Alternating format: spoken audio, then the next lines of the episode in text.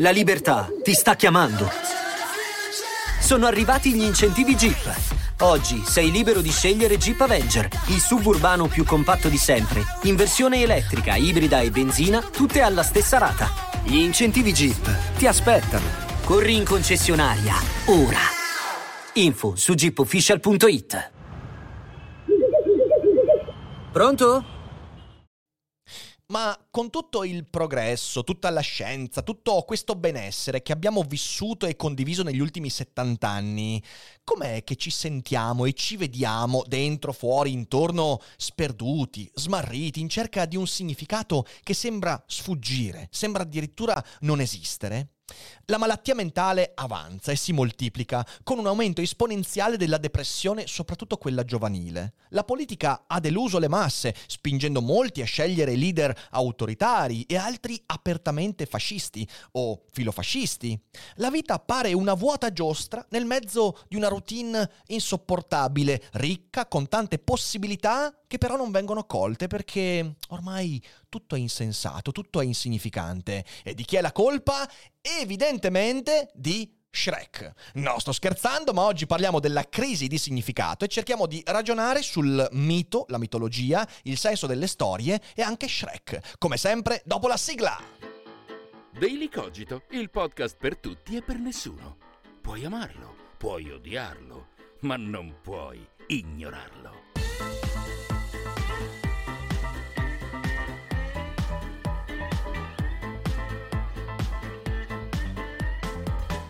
Che cosa significa la parola significato? Perché significato è una di quelle parole che nel corso della storia mh, ha preso tanti significati. Ok, adesso la smetto, però è una parola complicata, una parola complicata da definire, una parola che sfugge, eppure è così centrale perché dare significato, trovare significato, interpretare il significato e voglio dire, riuscire a scavare a fondo per capire qual è il significato della mia vita, beh, tutte queste cose sono piuttosto importanti eh, nella nostra esistenza. Nietzsche scrisse che chi ha un perché nella vita riesce a sopportare quasi qualsiasi come. Ecco, il significato è il perché attribuito dall'individuo o da qualcun altro al suo tempo, alla sua vita, ai suoi talenti, al fatto che esiste qui ed ora. Il significato è il perché attribuito al lavoro che facciamo, alle relazioni che abbiamo, al carattere che ci ritroviamo, al corpo che curiamo, al tempo che trascorriamo, ai talenti che riusciamo a scovare, a tutto quello che c'è dentro, fuori, intorno a noi. Quello è il significato, che è una cosa eterea, fragile, sfuggente e che ci mette spesso in difficoltà. Viktor Frankl, grande eh, psicologo del Novecento, l'inventore della logoterapia, terapia, eh, commentò quell'aforisma di Nietzsche, ve lo ripeto perché secondo me è molto interessante, chi ha un perché nella vita può sopportare quasi qualsiasi come. Se ha un perché, se riesco a dare un significato, riesco quindi a sopportare i contesti in cui quel significato va a incarnarsi. E dicevo, Frankl, nel suo libro Uno psicologo nei lager, l'uomo in cerca di senso, commenta quell'aforisma in questo modo l'essere indispensabile e insostituibile tipici di ogni individuo fanno apparire, nella giusta misura, non appena affiorano nella coscienza, la responsabilità che un uomo ha della sua vita, lo incitano a continuare a vivere. Un uomo pienamente consapevole di questa responsabilità nei confronti dell'opera che lo attende o della persona che lo ama e che l'aspetta, non potrà mai gettar via la sua esistenza. Egli sa bene il perché della sua vita e quindi saprà sopportare quasi tutti i come. E Frankl sapeva di cosa parlava, perché lui era stato internato ad Auschwitz, a Dachau, e quindi era stato un internato dei lager nazisti e da quell'esperienza devastante ne uscì grazie ai perché. Se hai un perché, puoi sopportare qualsiasi come, persino il come in cui vieni deumanizzato, distrutto, umiliato. Ecco, partendo da questa definizione di significato, io vorrei farvi fare un viaggio questa sera, perché in fin dei conti noi viviamo una crisi di significato. Lo vediamo, lo sentiamo dentro di noi, non abbiamo appigli, non abbiamo coordinate e spesso le coordinate che ci convincono sono quelle sbagliate. Oggi viviamo una crisi di significato non perché gli dei ci hanno abbandonato, perché il mondo è brutto e cattivo, ma perché non abbiamo mai avuto così tanti come, così tanti contesti, così tante possibilità e mai così pochi perché, così pochi strumenti per dare contesto a questa domanda che mi pongo. Ma perché faccio questo? Perché sono io? Perché in questo come? Lo smarrimento dell'uomo contemporaneo si traduce nell'irrazionale e nell'autoritarismo. Qualcuno mi dia il mio perché, in quanto io non lo trovo. Cerchiamo significato quando veniamo sconfitti nell'attribuzione di significato, nel voler dare il nostro perché, cerchiamo chi ci darà quel perché. E questo ci fa sfociare nell'autorità, chi ci darà il perché avrà potere sulla nostra vita, e nell'irrazionale. I perché degli altri non mi bastano. E quindi cerco dei perché assurdi, mistici, misterici. E allora proviamo a chiederci cosa diavolo è successo. Perché in un'epoca in cui i come sono così tanti e così tanti, tanto ricchi, i nostri perché sono così poveri, così fragili? C'è una grande spaccatura nella storia moderna, nella storia occidentale moderna, che però poi ha avuto delle ripercussioni anche nel resto del mondo. Si chiama illuminismo. Ora, quell'evento segna un cambiamento radicale nel modo con cui l'umanità cerca e trova i suoi perché. L'illuminismo, infatti, è quel momento dirimente prima del quale c'era un modo per intendere i significati e dopo il quale quel modo cambia radicalmente. Prima dell'illuminismo c'era soprattutto l'ambito religioso, c'era l'autorità religiosa, c'erano le chiese, c'erano i preti, i papi, i vescovi, i sacerdoti, i mistici, c'era un culto misterico basato soprattutto su testi religiosi, come la Bibbia, eh, come tanti altri testi, che facevano scuola su cosa vuol dire attribuire significato. E quindi il significato era prima di tutto qualcosa che tu, essere umano piccolo e fragile, ricevevi, il, suo, il tuo significato e quindi l'identità, il tuo ruolo non veniva determinato dai come che potevi scegliere, perché di come ce n'erano molto pochi. Nel Medioevo, che ti piaccia o meno, quando nascevi in un ruolo, restavi in quel ruolo. Non avevi capacità di eh, elasticizzare il tuo ruolo, di eh, cambiare identità, di sceglierti contesti, sceglierti relazioni. Tu, se nascevi come figlio di un servo della gleba, eh, restavi figlio servo della gleba. E se restavi, se, se nascevi come figlio di aristocratico, finivi come aristocratico.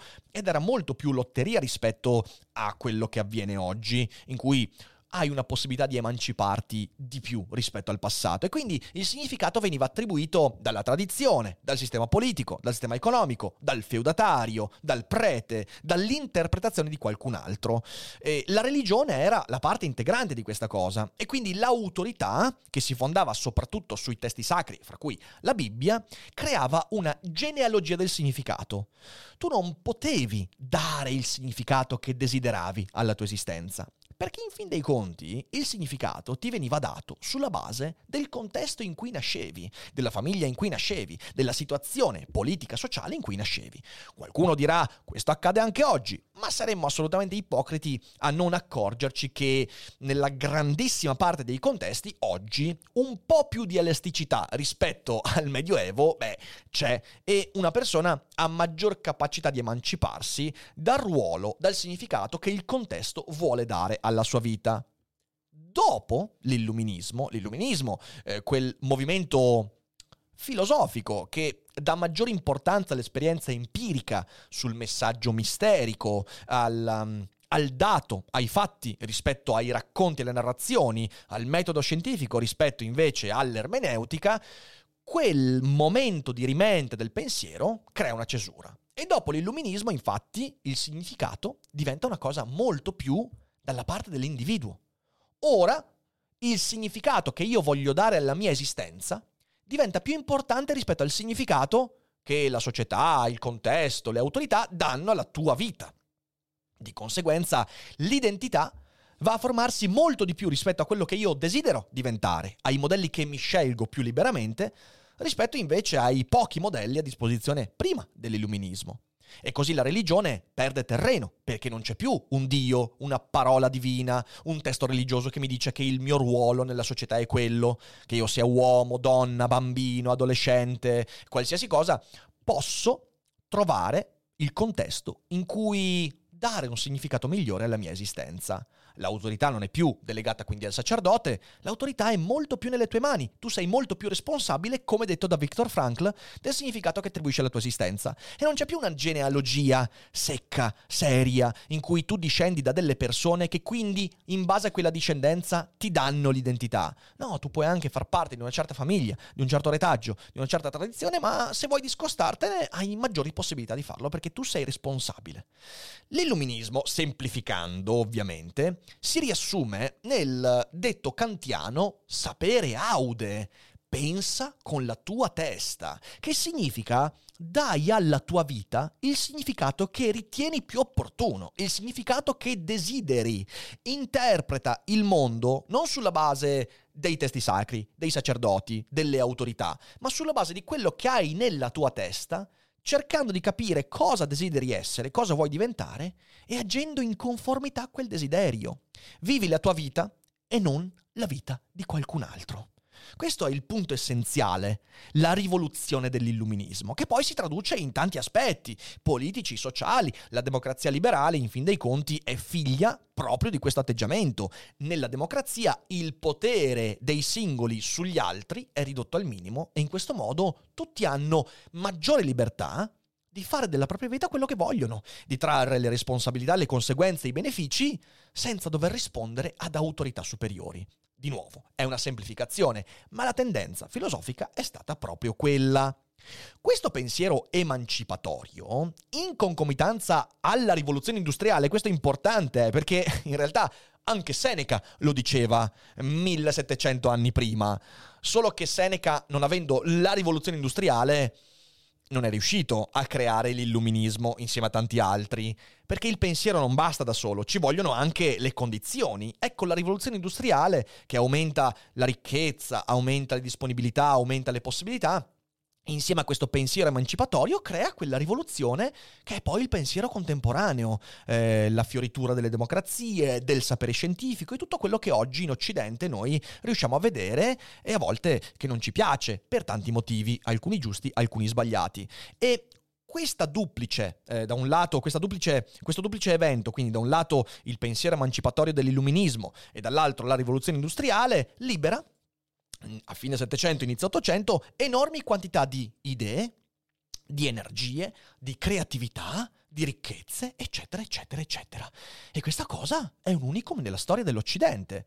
Diventa una vera febbre, ma letteralmente una febbre, in cui, abbracciando l'idea del sapere aude, un numero sempre maggiore di persone inizia a partecipare alla democrazia, alla vita pubblica, ritagliandosi una fetta prima impensabile di ricchezza, libertà e felicità. E questa cosa fa esplodere un mondo diverso. Ma già dall'inizio si vedevano le prime resistenze. Da un lato avevi le autorità politiche e quelle religiose, che si sentivano scalzate da un potere che prima era indiscutibile. Ma come questi individui, questi cittadini? Ma che di stiamo cittadini? Ma no, sudditi vogliamo. Ma come persone emancipate intellettualmente? Noi vogliamo, vogliamo fedeli, vogliamo gente... Capite? E quindi si vedono le prime resistenze che hanno portato anche a delle rivolte, a delle conseguenze sanguinose. Oppure le aristocrazie, sempre più marginalizzate, aristocrazie che in effetti di fronte a questo illuminismo erano completamente prive di armi, che cos'è stato l'illuminismo se non una dearistocratizzazione della società? Eh, il fatto che, di nuovo, non è la tua genealogia a determinare chi sei, ma è quello che vuoi fare, quello che sai fare a determinare chi sei, anche se arrivi da un retaggio impensabile. E poi c'erano anche le persone che non ce la facevano, perché l'illuminismo chiedeva una roba veramente complicata. Prendi in mano la tua vita non fidarti delle autorità che ti dicono cosa farne e fanne quello che desideri, prendendoti le responsabilità, gli oneri, gli onori e anche i danni. E non è una cosa facile. E quindi c'erano persone che non ce la facevano per tanti motivi. In primo luogo, persone emarginate. Emarginate perché contraddicevano il senso di normalità. C'è il bellissimo libro La storia della follia nell'età classica di Michel Foucault, che dimostra come ci fossero delle persone che venivano ingiustamente marginalizzate, considerate rotte, sbagliate, via dicendo. Poi c'erano persone che fallivano nel loro tentativo di dare significato e queste persone a volte ci riprovavano, altre volte si ritorcevano contro quel sistema, perché fallire nel dare significato alla tua vita magari ti stronca e ti fa desiderare di avere di nuovo un'autorità che dà significato al posto tuo. Capita continuamente nel corso dell'esistenza, anche di tutti noi, in piccole forme, ma capita. E poi c'erano anche quelle troppo legate al mondo precedente, quindi che volevano che rimanesse un mondo tradizionalista, aristocratico, anche persone che magari non beneficiavano di quel mondo, ma che ci credevano, che trovavano in quel mondo la loro mappa di significato, che trovavano in quel mondo il senso della loro esistenza. Queste persone vengono completamente scalzate dalla rivoluzione illuminista. E ora, se lo chiedete a me, io credo che sia in qualche modo giusto che in un mondo basato sulla selezione naturale ci siano momenti di evoluzione che per vari motivi lasciano indietro delle persone, lasciano indietro persone che non riescono a stare al passo, non riescono o non vogliono stare al passo. È un atto di selezione naturale che non deve essere troppo crudo, ma che poi non deve neanche essere evitato sempre fino all'ultimo, altrimenti la società non avanza. Però all'inizio queste persone erano una minoranza, perché la gran parte delle persone traeva benefici enormi. Ecco, per questi per questo inizio le cose sono andate molto bene. E per quasi 150 anni le cose hanno tenuto. Oggi Voice ti consiglia... Ciao, se stai cercando un podcast diverso dove trovare percorsi per la meditazione e il rilassamento, parole, pensieri per il tuo benessere, questo messaggio è per te. Il nostro podcast si chiama Meditazione guidata e rilassamento. Ci trovi su tutte le piattaforme di podcast. Ti aspettiamo. Nonostante questa crasi, però, le cose sono avanzate. Certo, ci sono state delle guerre molto sanguinose, però comunque per 150 anni le cose sono andate in avanti. Hanno aumentato il tenore di vita, hanno diminuito le persone nel mondo sotto la soglia di povertà che facevano la fame, hanno migliorato la qualità di vita di una buonissima parte della popolazione. Insomma, le cose funzionavano per quanto ci fossero queste ritrosie. Per vari motivi. In primo luogo, la lunga coda della rivoluzione industriale, di cui la rivoluzione elettronica è eh, figlia diretta, ok? Quindi la rivoluzione industriale ha creato così tanta ricchezza, così tante opportunità che per 200 anni, ancora oggi, ne stiamo beneficiando, c'è ancora questa spinta enorme. E in secondo luogo, perché c'era la capacità di slanciarsi in avanti, usando bene la tradizione. Ciò che ci dimentichiamo spesso dei pensatori dell'illuminismo, da Voltaire, Rousseau e tanti altri, eh, e Kant era uno dei primissimi, è che non è che dicessero ah, il passato è solo merda e quindi cancelliamolo, mm, ce ne andiamo, basta, è ridicolo quello che si faceva in passato. No, no, erano pensatori molto consapevoli del fatto che per slanciarti in avanti hai bisogno di trarre dal passato ciò che funziona, ciò che può esserti utile. Cosa vuol dire usare, usare bene la tradizione? Cosa, cosa, cosa significa? Significa comprendere che il passato fornisce strumenti utili per fare due cose. La prima è superare i difetti del passato. Il passato, quello che è accaduto ieri, le soluzioni, i difetti prodotti da chi è venuto prima di noi, ci dà l'esempio per non reiterare gli stessi difetti e per trovare soluzioni ai problemi che sono stati o non risolti oppure addirittura aperti. In secondo luogo, il passato ti permette di reinterpretare i pregi del passato e quindi prenderli, usarli e riattualizzarli. Uno slancio in avanti è sempre un riutilizzo di cose che ieri funzionavano e che vengono riutilizzate meglio. E da tutto questo, da questo passato, da questa tradizione, emerge la mappa che ti permette di trovare il perché. Il significato che noi diamo alla nostra esistenza, che l'illuminismo ci ha fatto accorgere di dover attribuire noi in prima persona al tempo che passiamo in questo mondo, questo poco tempo povero, limitato che passiamo, quel significato è la rimescolanza delle cose accadute ieri. è il riutilizzo virtuoso dei pregi e dei difetti emersi dal passato. In uno straordinario testo, eh, dal titolo L'eroe dei mille volti, eh, Joseph Campbell esprime questo concetto in modo cristallino. Sta facendo una serie di esempi, esempi di miti che vengono riproposti a fasi alterne e continuamente nel corso della storia e nel corso delle varie culture. E a un certo punto scrive, l'eroe è l'uomo che si è volontariamente sottomesso. Ma a cosa? Questo è l'enigma che oggi dobbiamo affrontare e la principale virtù dell'eroe è proprio quella di averlo risolto.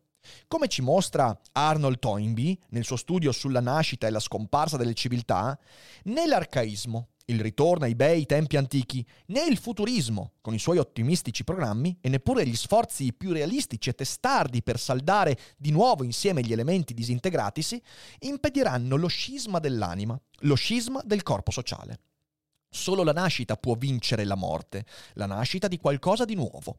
Per poter sopravvivere deve verificarsi nell'anima, nel corpo sociale, una nascita continua, la palingenesi, che annulli l'incessante opera della morte. Senza questa costante rigenerazione, le nostre vittorie non saranno che strumenti della nemesi. La nostra virtù reca in seno la nostra condanna. E allora la pace diventa un'insidia, un'insidia è la guerra, un'insidia il mutarsi e il permanere. Quando giunge per la morte il giorno della vittoria, essa ci stringe d'assedio e noi non possiamo far nulla salvo che lasciarci crocifiggere e resuscitare, lasciarci distruggere totalmente e rinascere. Cosa sta dicendo in questo bellissimo testo? Beh, intanto il testo ve lo consiglio perché è veramente un gioiello, è un saggio bellissimo che cerca di dire, guarda che i significati che tu attribuisci alla tua vita li trovi nelle storie che si sono raccontate fino ad oggi. Storie che vengono raccontate da talmente tanto tempo che sono diventate miti. E non è un caso, dice Campbell, che i miti ripetano gli stessi pattern eh, in giro per diverse civiltà, diverse situazioni, che si trovino le stesse storie con diversi nomi al protrarsi dei secoli, dei millenni, fra Cina, Sud America, Europa. Le storie sono più o meno sempre quelle e lui prende il percorso dell'eroe. E questo per dire una cosa, per dire che il passato è il cristallizzarsi di concetti che io posso riutilizzare se riesco a prendere sul serio il mito, se riesco a dare al mito il suo ruolo. Ciò che dal pre-illuminismo a oggi non è cambiato è che l'essere umano, per riuscire a dare un significato alla sua esistenza, deve fornirsi di strumenti per disegnare una mappa. Noi sopravviviamo come esploratori in questo mondo perché la mappa concettuale che ci disegniamo ci permette di orientarci nel mondo senza farci troppo male. Il mondo è un posto pieno di insidie, è un posto di pericoli, di abissi, di crepacci. Se io non riesco a farmi una mappa adeguata, o rimango fermo, immobile, fino a che non mi crolla il terreno sotto i piedi, allora comunque non avrò risolto nulla, oppure oppure finirò dentro un crepaccio e mi farò malissimo e anzi, forse ci lascerò le penne. La mappa, dice Campbell, è composta anche dai segni prodotti da chi prima di noi ha affrontato i come della vita. E i come della vita sono quelli essenziali. Cosa vuol dire crescere un figlio? Come si affronta il lutto, la perdita di qualcuno? I come sono... In che modo posso trovare la mia strada, il mio lavoro? Sono felice? Sono infelice? Perché sto gestendo male le conseguenze di questa menzogna? Tutte queste cose qua sono i come della vita, sono le situazioni, i ruoli in cui di volta in volta ci troviamo. Tutti noi siamo durante il corso della vita nel ruolo di amante, di odiatore, ci troviamo nel ruolo di mentitore o di colui a cui hanno mentito. Ci troviamo nel ruolo del potente e del sottomesso. La vita è un susseguirsi di ruoli. E se noi vogliamo capire quei come e dare un perché a quei come per poterli fare nostri, dobbiamo guardare agli strumenti che ci vengono forniti dal passato, dal mito. Questo è il senso di Campbell. E attenzione, questo è importante, è un senso completamente laico. Non c'è nulla di religioso. Non è che allora nel mito c'è la parola di Dio ed è il motivo per cui prende valore. No, il mito prende valore perché esistendo da millenni significa che è sopravvissuto ed è stato utile per un numero incredibile di esseri umani che grazie anche a ciò che c'è scritto in quel mito sono riusciti ad affrontare i loro come in modo più proficuo, in modo migliore. Questo è un ragionamento molto laico, molto evolutivo. Ciò che permane per lungo tempo, ciò che è resistito alla selezione naturale, ha un valore che va perlomeno valutato. Questo è il senso del testo di Campbell, nulla di religioso. Campbell usa il mito, ed è solo un esempio perché possiamo fare tanti altri esempi oltre al mito, per esprimere quanto segue. Giobbe e Faust, che sono due miti, ribadiscono l'importanza della lotta contro la morte. Tutti noi a un certo punto ci troviamo nel ruolo di Giobbe, nel ruolo di Faust, ad aver paura della morte, a temerla, a considerare il lutto ingiusto, ad essere atterriti davanti a questa. Tutti ci troviamo nel ruolo, prima o poi. Questi miti e tanti altri ci danno strumenti per trovare il nostro perché in quel come, che è un come non desiderabile, nessuno vuole trovarsi davanti alla morte, ma non possiamo evitarlo. E quindi quei miti ci danno strumenti per trovare un po' più facilmente il significato che noi rivestiamo in quel ruolo. Oppure Gesù e Siddhartha, altri due miti che ci piacciono meno, eh, e la lotta contro il dispotismo. Campbell fa questi esempi dicendo questi sono due eroi, eroi nel senso mitologico, che hanno prodotto delle storie, degli strumenti per quei momenti della vita in cui l'essere umano si trova a dover disobbedire a qualcosa di dispotico, a qualcosa di ingiusto, doversi ribellare da un potere che non riconosco. Tutti quanti a un certo punto siamo in quel ruolo. E allora che significato diamo a quel ruolo? Come io posso incarnarmi in quel ruolo? Ecco allora il mito di Gesù e Siddhartha e tanti altri ci forniscono strumenti per sperimentarci in quel ruolo, per prepararci al momento in cui ci troveremo in quel ruolo. Oppure Ofelia e Billy Pilgrim, prendiamo due cose molto distanti. Ofelia, Shakespeare, Billy Pilgrim di Kurt Vonnegut. Sono entrambi personaggi che si trovano di fronte alla distruzione della follia. La follia. Ciò che la follia, cioè la distruzione di quel terreno razionale su cui basiamo le nostre relazioni, compie nefastamente nella nostra vita. E allora questi due sono miti che ci permettono di chiederci cosa farò di me stesso quando dovessi trovarmi di fronte alla follia. Di fronte alla follia che distrugge ciò che di razionale intendo nella mia vita. E questi miti ci danno strumenti, ci permettono di dare un perché a quei come e ancora più importante, ci permettono di immaginare quel come prima di trovarci, sì, e quindi riuscire a porsi la questione del perché prima che diventi necessario e inevitabile. Il mito, quindi, in Campbell, questo testo straordinario, è una parte delle tracce lasciate da chi ieri ha affrontato i nostri stessi problemi. Questo è ricerca di significato. C'è un motivo per cui io vi esorto sempre a leggere libri, perché i libri sono la cristallizzazione del modo con cui persone, anche più sagge di noi prima che fossimo vivi, hanno cercato di dare significato ai loro come. E se noi ci forniamo di tanti esempi e li prendiamo sul serio, allora forse riusciamo ad essere un po' meno smarriti.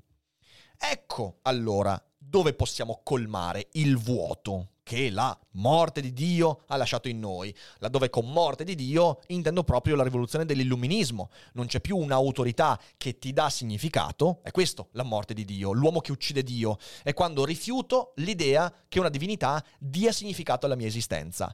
No, grazie per tutto il pesce, adesso faccio da me. Questa è la rivoluzione dell'illuminismo. Quindi Dio muore e come colmiamo il vuoto? Beh, il mito è una delle cose che ci dà degli strumenti. Possiamo aggiungerci le scienze, la filosofia, sono tante, eh, però qui prendiamo l'esempio del mito, perché poi dobbiamo arrivare a Shrek. Eh, quindi il mito ci dà strumenti per trovare il perché nel come, il significato nel ruolo. E il mito ha una serie di caratteristiche che sono molto interessanti.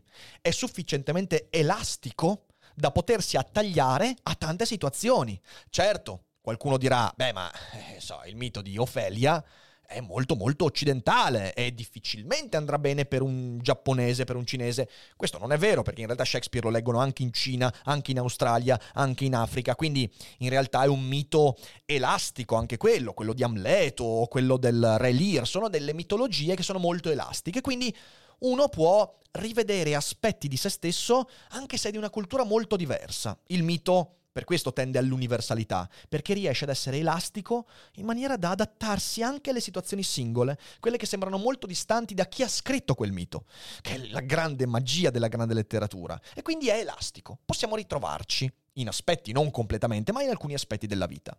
In secondo luogo, di conseguenza, è molto interpretabile. Cioè il mito può essere interpretato in modi diversi sulla base di diversi contesti.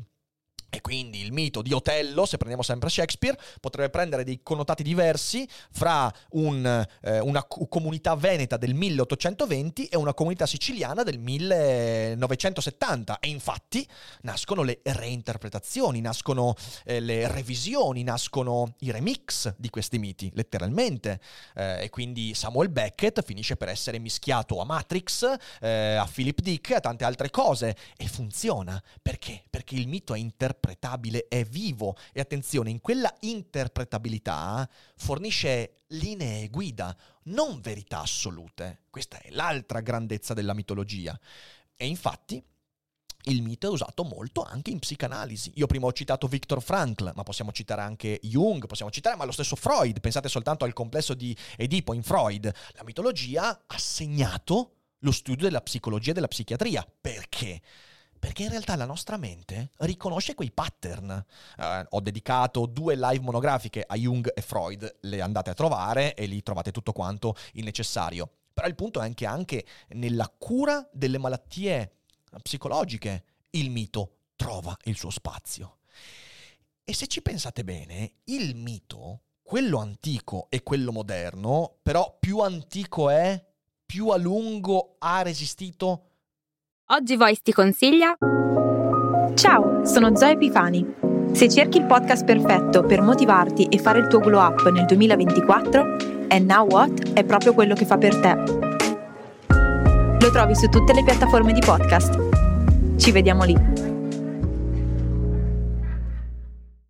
agli sconquassamenti e ai cambiamenti, quindi significa che più è probabile che abbia dentro qualcosa di buono.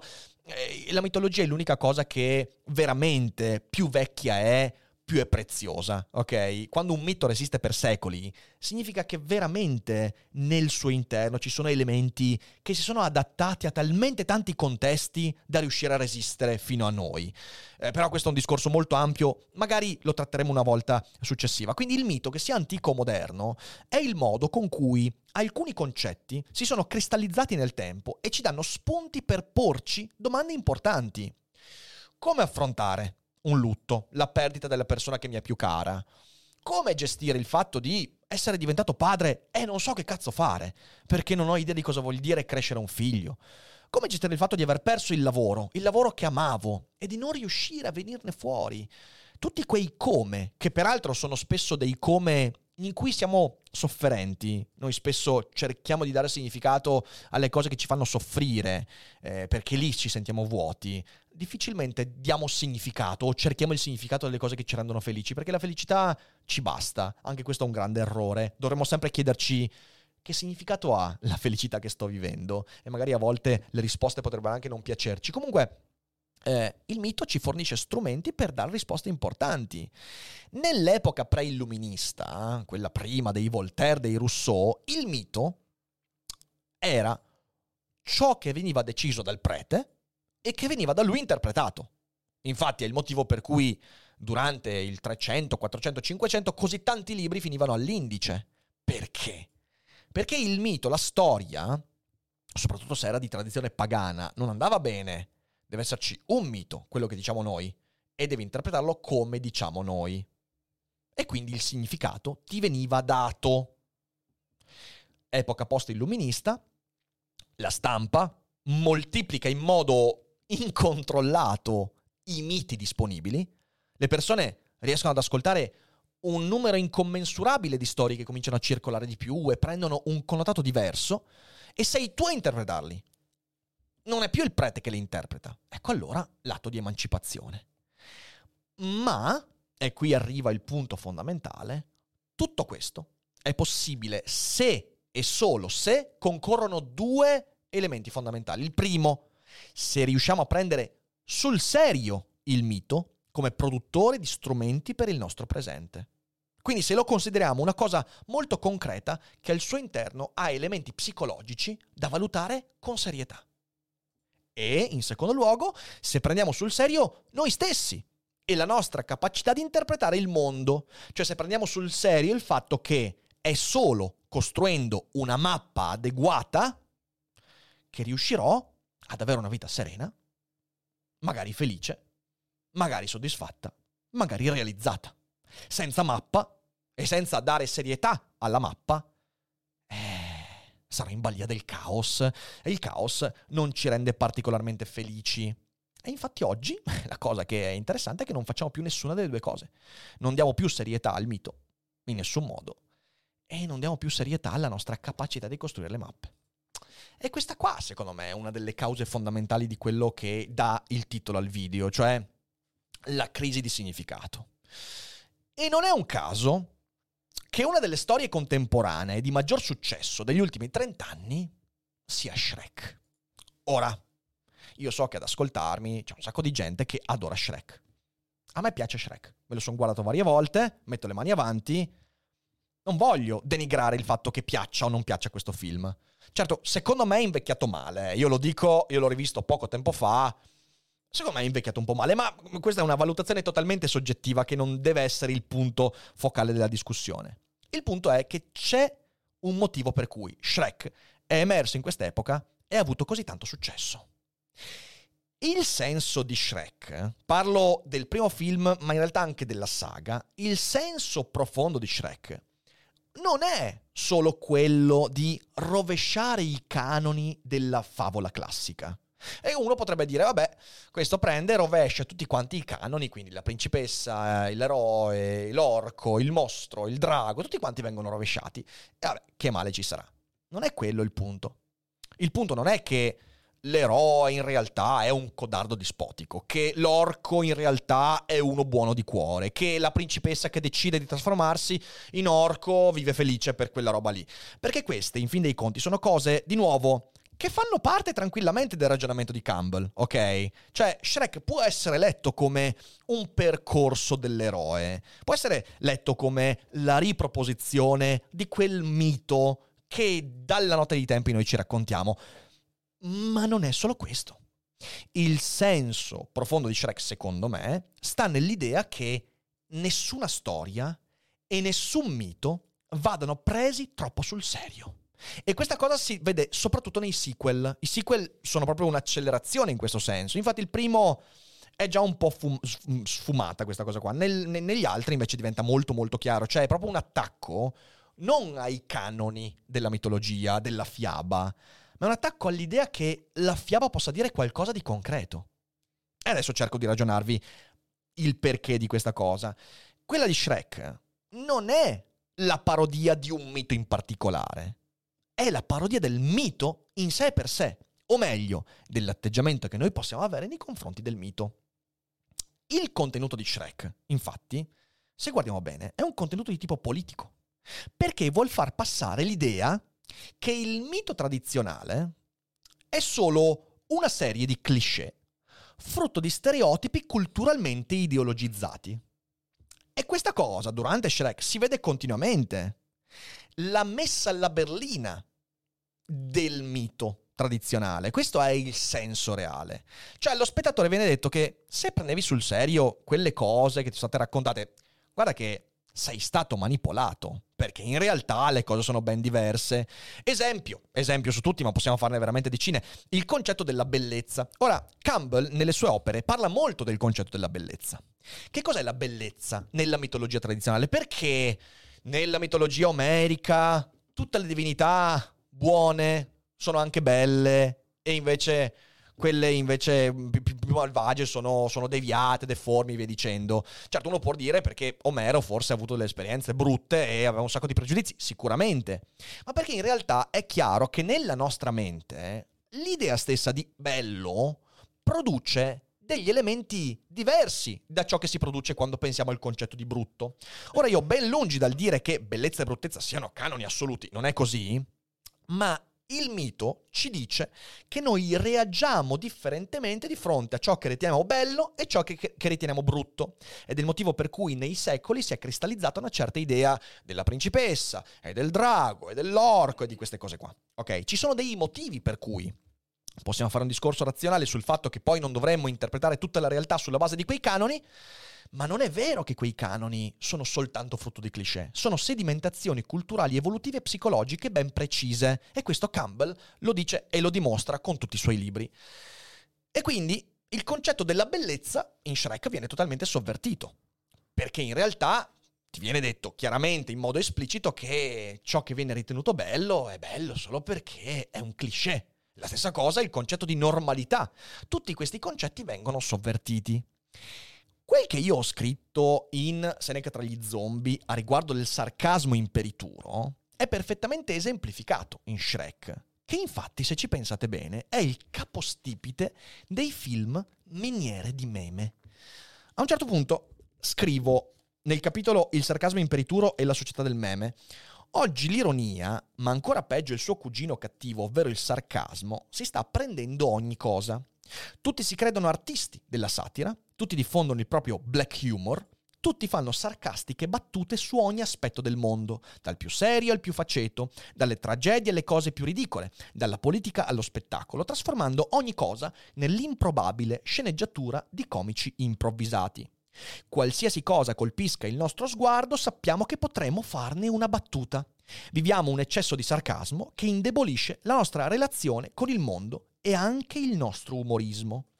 Ora, piccola parentesi, questo non è minimamente in contraddizione con il video che ho fatto su Ricky Gervais, perché qualcuno mi ha detto anche questo, mi ha detto ma quello che è scritto nel libro non è in contraddizione? No, in realtà, come spiegato tante volte, la satira ha i suoi contesti.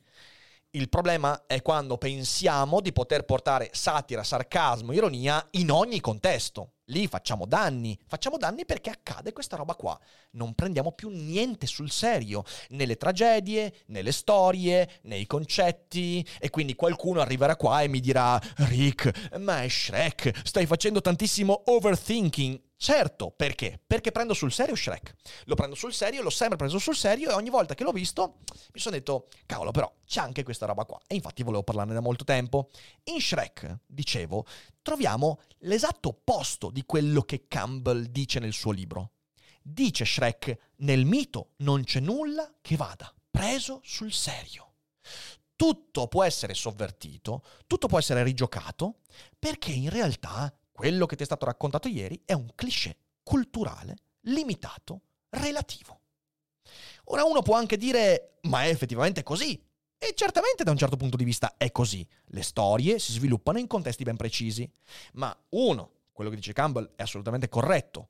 Quelle storie, guarda caso, trovano spazio in ogni cultura, in ogni epoca. C'è un motivo per cui il Giobbe della Bibbia o il Faust di Goethe si ritrova in forme diverse, in una montagna di storie, fra loro estremamente distanti. C'è un motivo per cui la figura del vampiro si sviluppa parallelamente in tantissime culture che non hanno nulla a che vedere le une con le altre. Perché in realtà, di nuovo, le storie esprimono cose che fanno parte di noi e modi con cui siamo costruiti. E per affrontare i problemi, il mito ci dà strumenti per capire meglio come siamo fatti. Ed è questo che significa prendere sul serio il mito. Non convincersi che eh, in realtà le principesse sono sempre belle e buone e che, che, che gli eroi sono sempre privi di macchie. Non è questo il punto. Il punto è che nei miti, nella mitologia, troviamo indizi per capire che significato dare alla nostra vita. E non solo là, anche in altri aspetti. E allora, nel momento in cui seguiamo l'ondata di Shrek e ci diciamo che nel mito non c'è nulla che vada preso sul serio, che in realtà il mito è solo una storia raccontata e quindi sti cazzi. Possiamo anche rovesciarlo, giostrarlo, sbudellarlo, ridicolizzarlo e non succederà nulla. Dobbiamo chiederci a quel punto a cosa legheremo la nostra ricerca di significato. Quali sono gli strumenti, i luoghi in cui ci forniremo di strumenti? Le pagine di meme prodotti da adolescenti disperati? Perché sembra così ormai, eh. Sembra che ormai la maggior parte del tempo venga speso nei Reddit dove ci sono adolescenti completamente infelici che però producono meme e producono risate in chat prive di qualsiasi divertimento nella vita reale. Andremo a cercare questi strumenti di significato eh, nella, nel, nel, relativismo, di fronte ai concetti di bello, di normale, di senso, di fronte a chi ti dice che in fin dei conti tutto può essere bello, tutto può essere normale, tutto può essere sensato, che uno vale uno e qualsiasi gerarchia concettuale non va bene. E, va bene, eh? cioè ci può stare, ma qual è il meccanismo che ti ha portato allo smarrimento? Se non esattamente quello che ti ha privato di qualsiasi appiglio ragionevole per trovare coordinate, per disegnarti una mappa? Perché questa è la domanda che non riusciamo a farci. A chi affideremo la ricerca di significato? A, influencer talmente imbevuti di trend da riuscire a dare significato solo a ciò che è popolare e quindi effimero? Ma il significato non può essere effimero. Il significato che io attribuisco alla mia vita non può essere una roba che metto oggi e domani sparisce. Perché non è più significato, perché è una cosa da meme, è una cosa che sparisce. Significato è una cosa che invece deve perdurare nel tempo, perdurare in un mondo che cambia per evitare di venire spazzato via. Quello è il significato, il perché, i come cambiano, ma il perché non può cambiare ad ogni stagione, ad ogni umore, deve restare. E chi ce lo darà? Quale sarà il luogo in cui trarremo gli strumenti per disegnarci quel significato? Il significato non può essere effimero, non può essere relativo, non può essere un meme, non può essere ridicolizzato. È una cosa che prendiamo sul serio e che dobbiamo prendere sul serio. Lo smarrimento che sentiamo, che vediamo, è lo stesso della nostra risata in chat quando ci prendiamo gioco di ciò che il passato suggeriva fosse bello, importante, e così ci, ci perdiamo gli strumenti utili a dare quel significato. E quella cosa, di nuovo, la si può fare in alcuni contesti. Sono un amante della satira, lo sapete. A teatro, nei contesti di satira va bene. Ma se lo facciamo sempre, comunque, nei confronti di tutto e di tutti, allora dove troveremo quegli strumenti? E come faremo ancora a stupirci di nuovo, di sentirci smarriti? Ciao, sono Arianna di Voice e oggi ti consiglio di ascoltare. Hai mai finto un orgasmo? Sai come funziona il piacere sessuale? Quando devi fare sesso entri in ansia e ti perdi tutto il bello? Sono Leni, faccio la psicosessuologa e la mia missione è che tutte le persone possano vivere una sessualità serena. Ascolta il mio podcast, Vengo anch'io. Lo trovi su tutte le piattaforme.